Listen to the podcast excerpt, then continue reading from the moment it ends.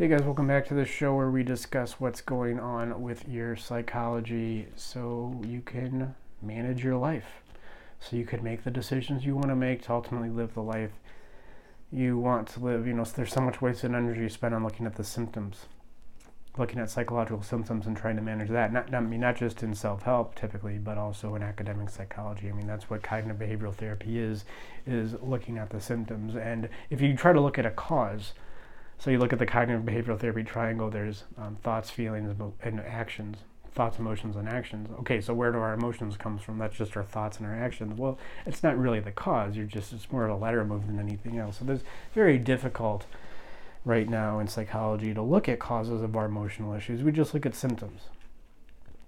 And of course, that's going to make the solving your issue impossible ultimately, and just way more difficult than it needs to be. But when we understand emotions and how they work fundamentally, then we can start looking at the causes that give rise to the symptoms. Right, so beliefs. Like everybody talks about, you've got to change your beliefs. If you want a new life, get new beliefs. Well, yeah, maybe that's true, but where do the beliefs come from? Do the beliefs simply come from your beliefs? I mean, do they come from your affirmations, from the way that you talk to yourself? I mean, maybe in some convoluted process, but ultimately your beliefs come from how you interact with your emotions, probably how you've been interacting with your emotions on an unconscious level for years, decades.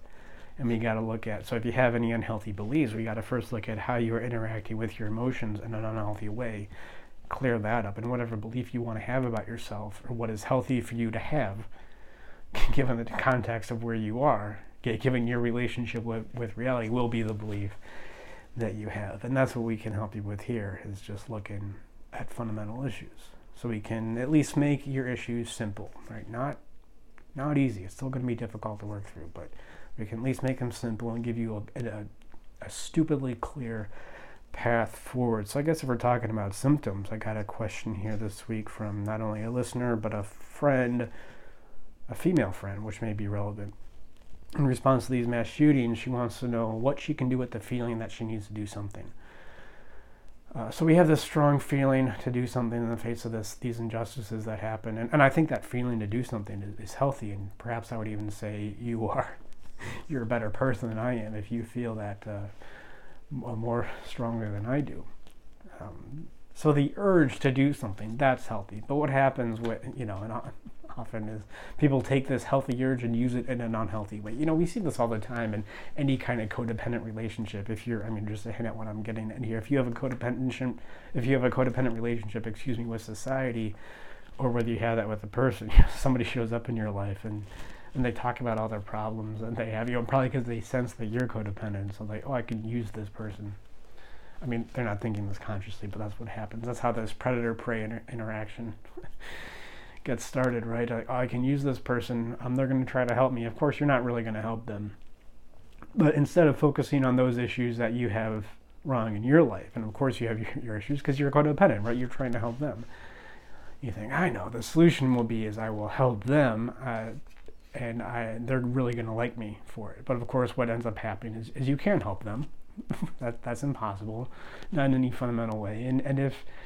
And they just end up resenting you because you're trying to change them. And they have a right to resent you for you trying to change them, because that's disrespectful to somebody if you're trying to change them, even if you're right. It doesn't matter.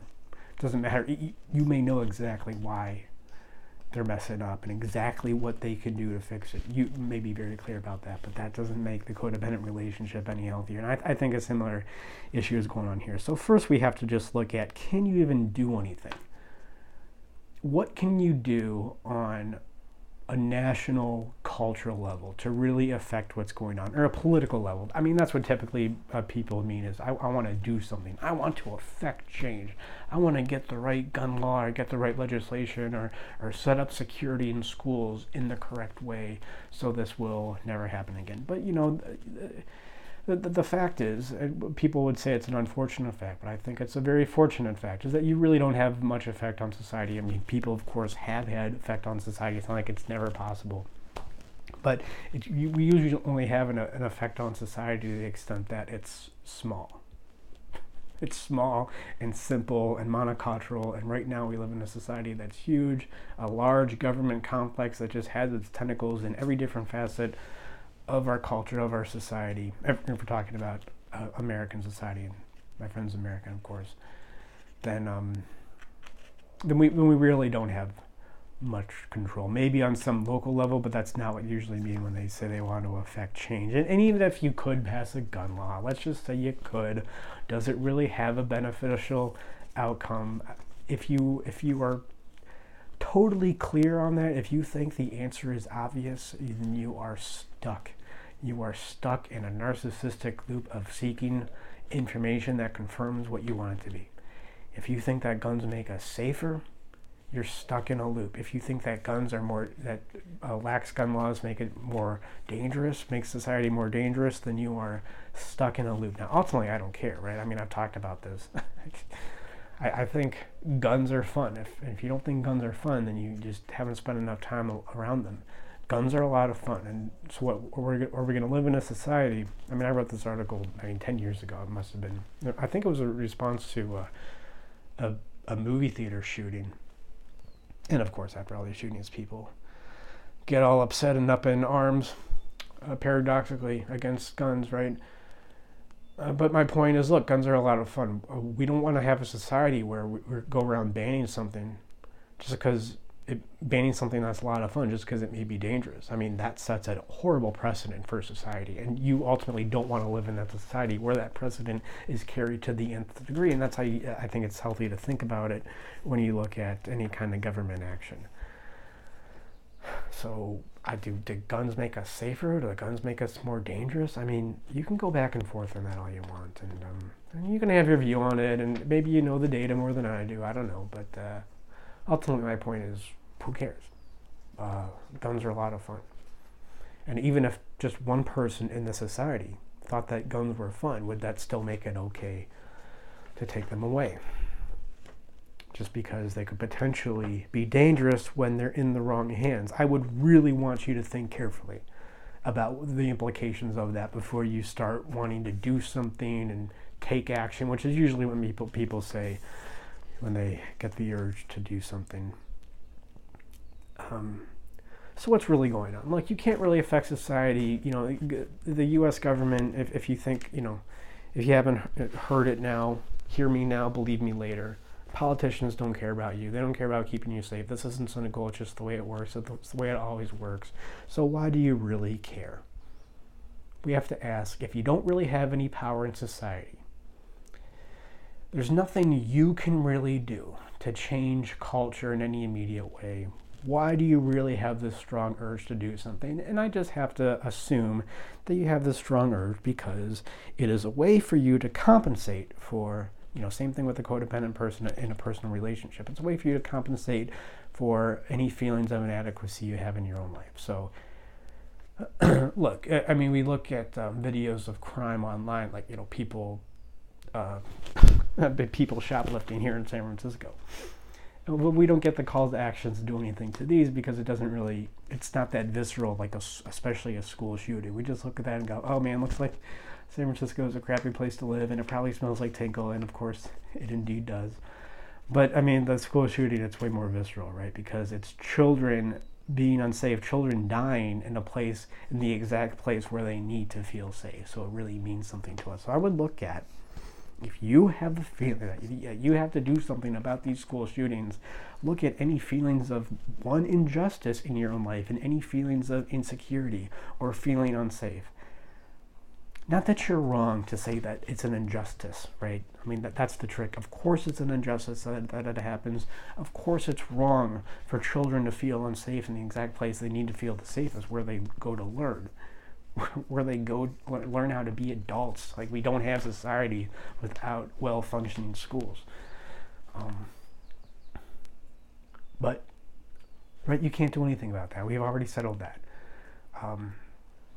So look at any injustices or any places of insecurity in your life that you're just projecting on these school shootings. And these school shootings are great projection because they're visceral, it matters to us.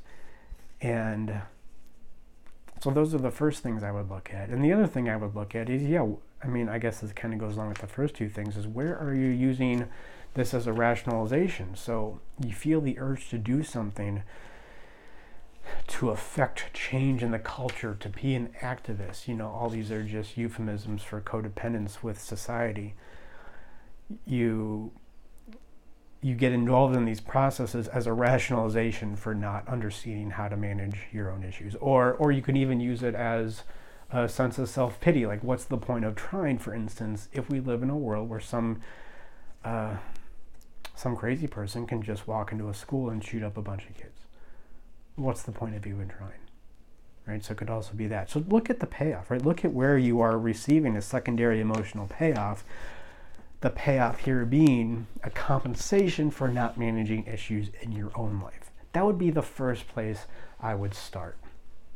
If you really want to know what to do with that urge. Yeah, you take that urge and it's uncomfortable, so you want to project it out, you want to be an activist, you want to, you know, carry your sign around the state capitol to affect change and create stronger gun laws. That is a way for you to compensate for not managing your own social issue, for your own personal issues. So you try to manage social issues, being part of a crowd. Wow, what a coincidence, being part of the crowd, a great benzodiazepine, a great anxiolytic, a great way to manage your anxiety when you feel this existential strife in your own life as represented by a school shooting and how horrible that is, and you go, I gotta fix that. No.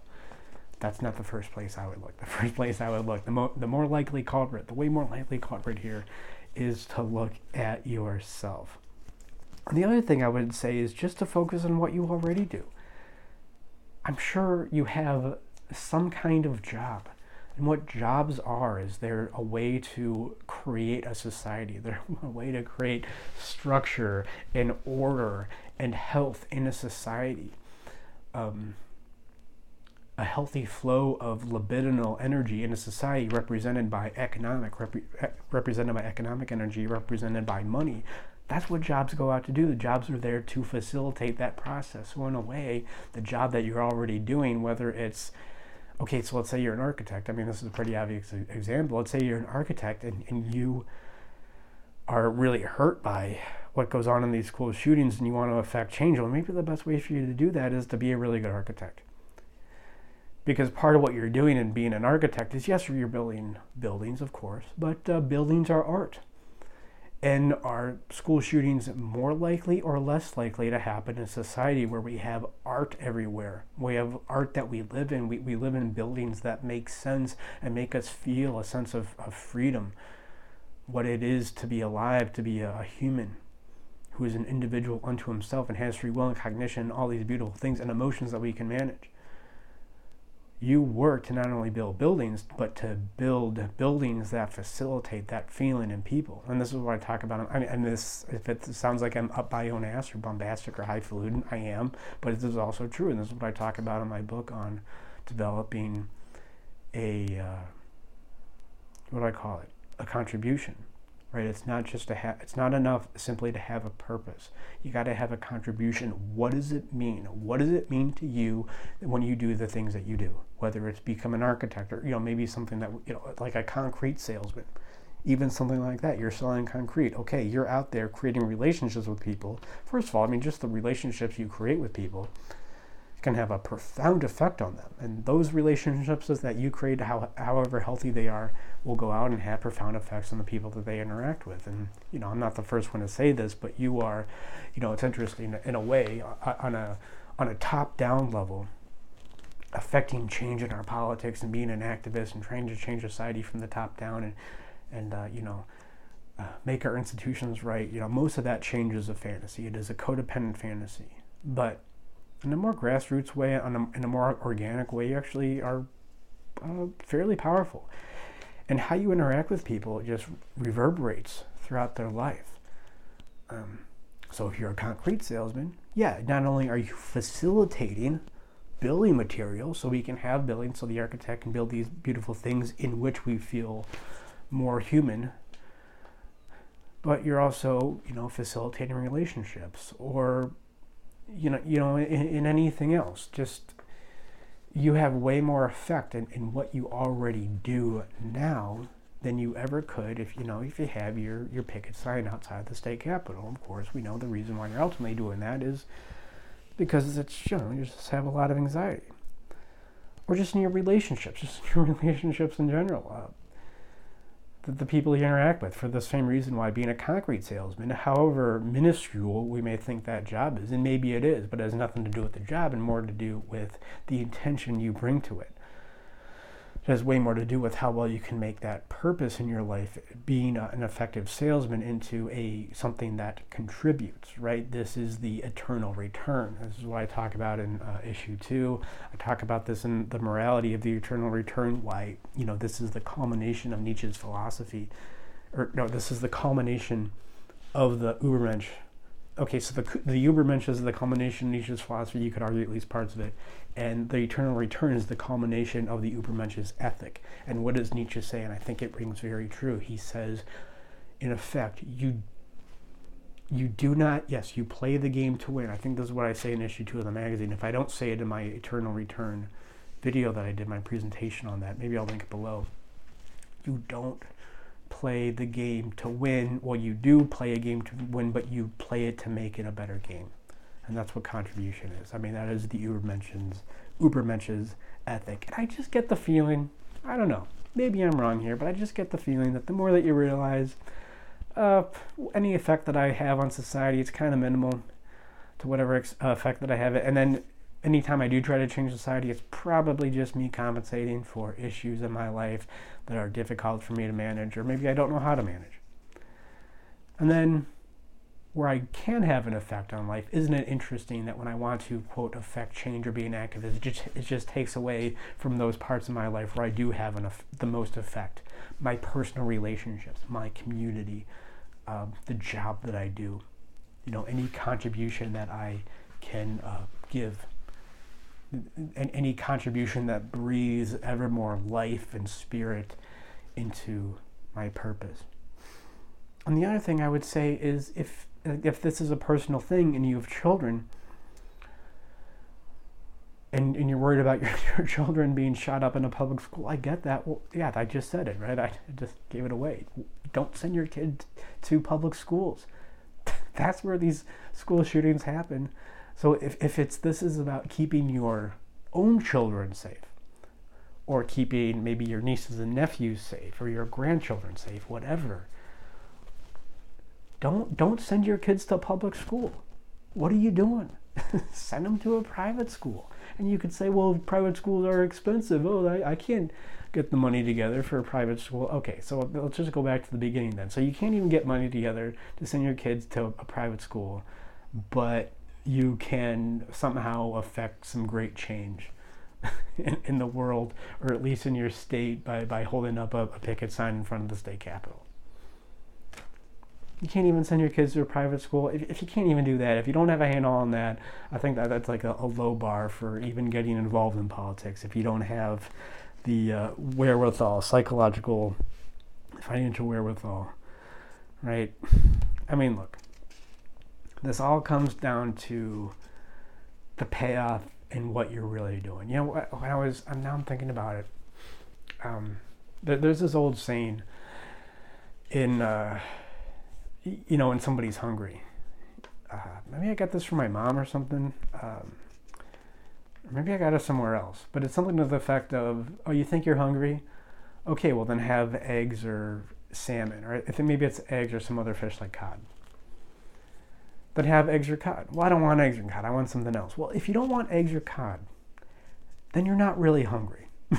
And it's fine. You're just most likely trying to eat to manage your emotional issues, which of course I do all the time. It's fine. I'm not saying you're a bad person, but just be honest about it. Simply be honest about it. Okay, so you have this urge. You have this hunger, supposedly, to make the world a better place. Turn that lens in on yourself. Oh, you don't want to do that? You want to stand out in front of the Capitol with your picket sign? Well, then you don't really want to change the world. What you want to do is you want to distract yourself from your emotional issues. That's what you want. So look at the payoff, right? This is a great example of what I call the secondary emotional payoff, is the emotional state that we put ourselves in to compensate in a sense for the stress of mismanaging our emotions, often on an unconscious level. So we do something called a secondary emotional payoff. and a healthy, or not a healthy, but a robust secondary emotional payoff, one that affects a lot of us, is changing society. Right? This is a distraction. This is a distraction from issues that you don't really know how to manage. So manage the payoff.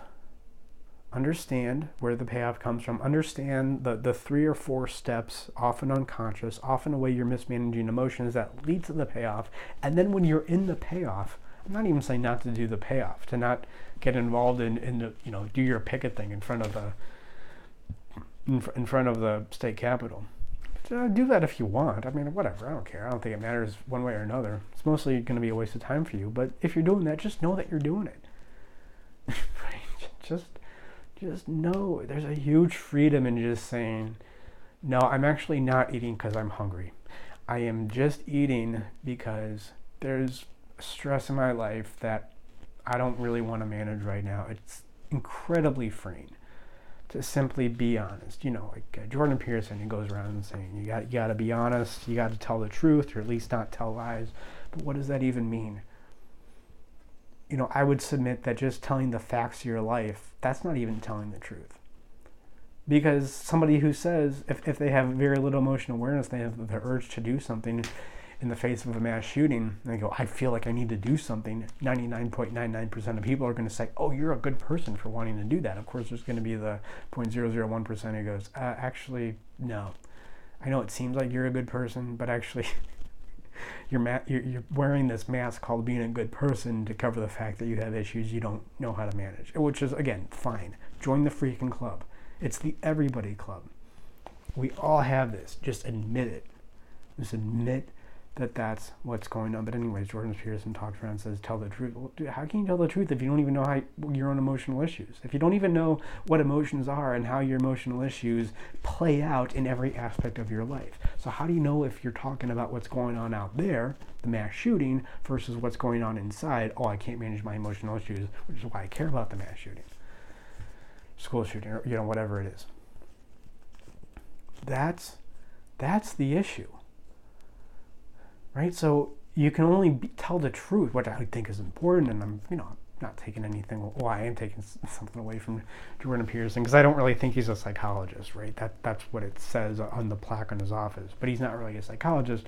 I said this before in another article. He's a philosopher who talks about psychology. That's a huge difference. So yeah, tell the truth, right? And when you're eating, you know, 7 protein bars in a row, at least be honest about why you're doing it. Don't just say, oh, I'm hungry. You're not. It's fine, but you're not. And don't lie about it. Oh, I just want to help the world. I just want to make the world a better place. Look, I got made my sign. Just be honest about it.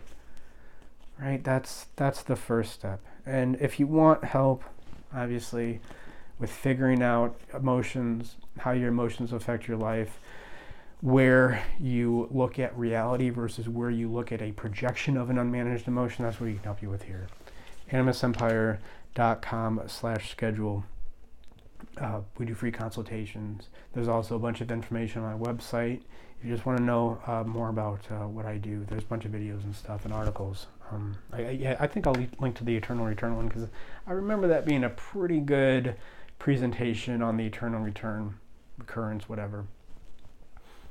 And I think I have a perspective on that not a lot of people have. I've honestly, this isn't me bragging, this is more me bragging about how few girlfriends I had in college. But I've never met somebody who's read more Nietzsche than I have. So I may have something helpful to say about that. So I'll link to that below. Yeah, so we have tons of information, free consultations. And remember that when you think what you're doing makes you a good person, or you think that what you do makes you a good person, it could just be an elaborate distraction from your own emotional issues.